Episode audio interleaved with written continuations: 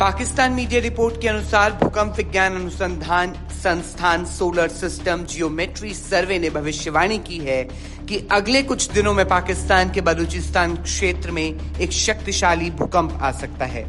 इसमें दावा किया गया है कि भूकंप की तीव्रता छह या उससे अधिक हो सकती है। पाकिस्तान के जियो टीवी ने बताया कि नीदरलैंड स्थित संगठन जो अपनी भूकंपीय टिप्पणियों और भविष्यवाणियों के लिए जाना जाता है, ने नोट किया कि पाकिस्तान के बलूचिस्तान में भूमिगत चमन फॉल्ट लाइन में तेज झटके दर्ज किए गए हैं। एसएसजीएस ने तर्क दिया कि समुद्र तल के पास वायुमंडल में स्थित आवेश में उतार चढ़ाव दर्ज किया गया है, जिसके कारण पाकिस्तान के बलूचिस्तान प्रांत सहित कुछ हिस्सों में अगले कुछ दिनों में शक्तिशाली भूकंप आने की संभावना है।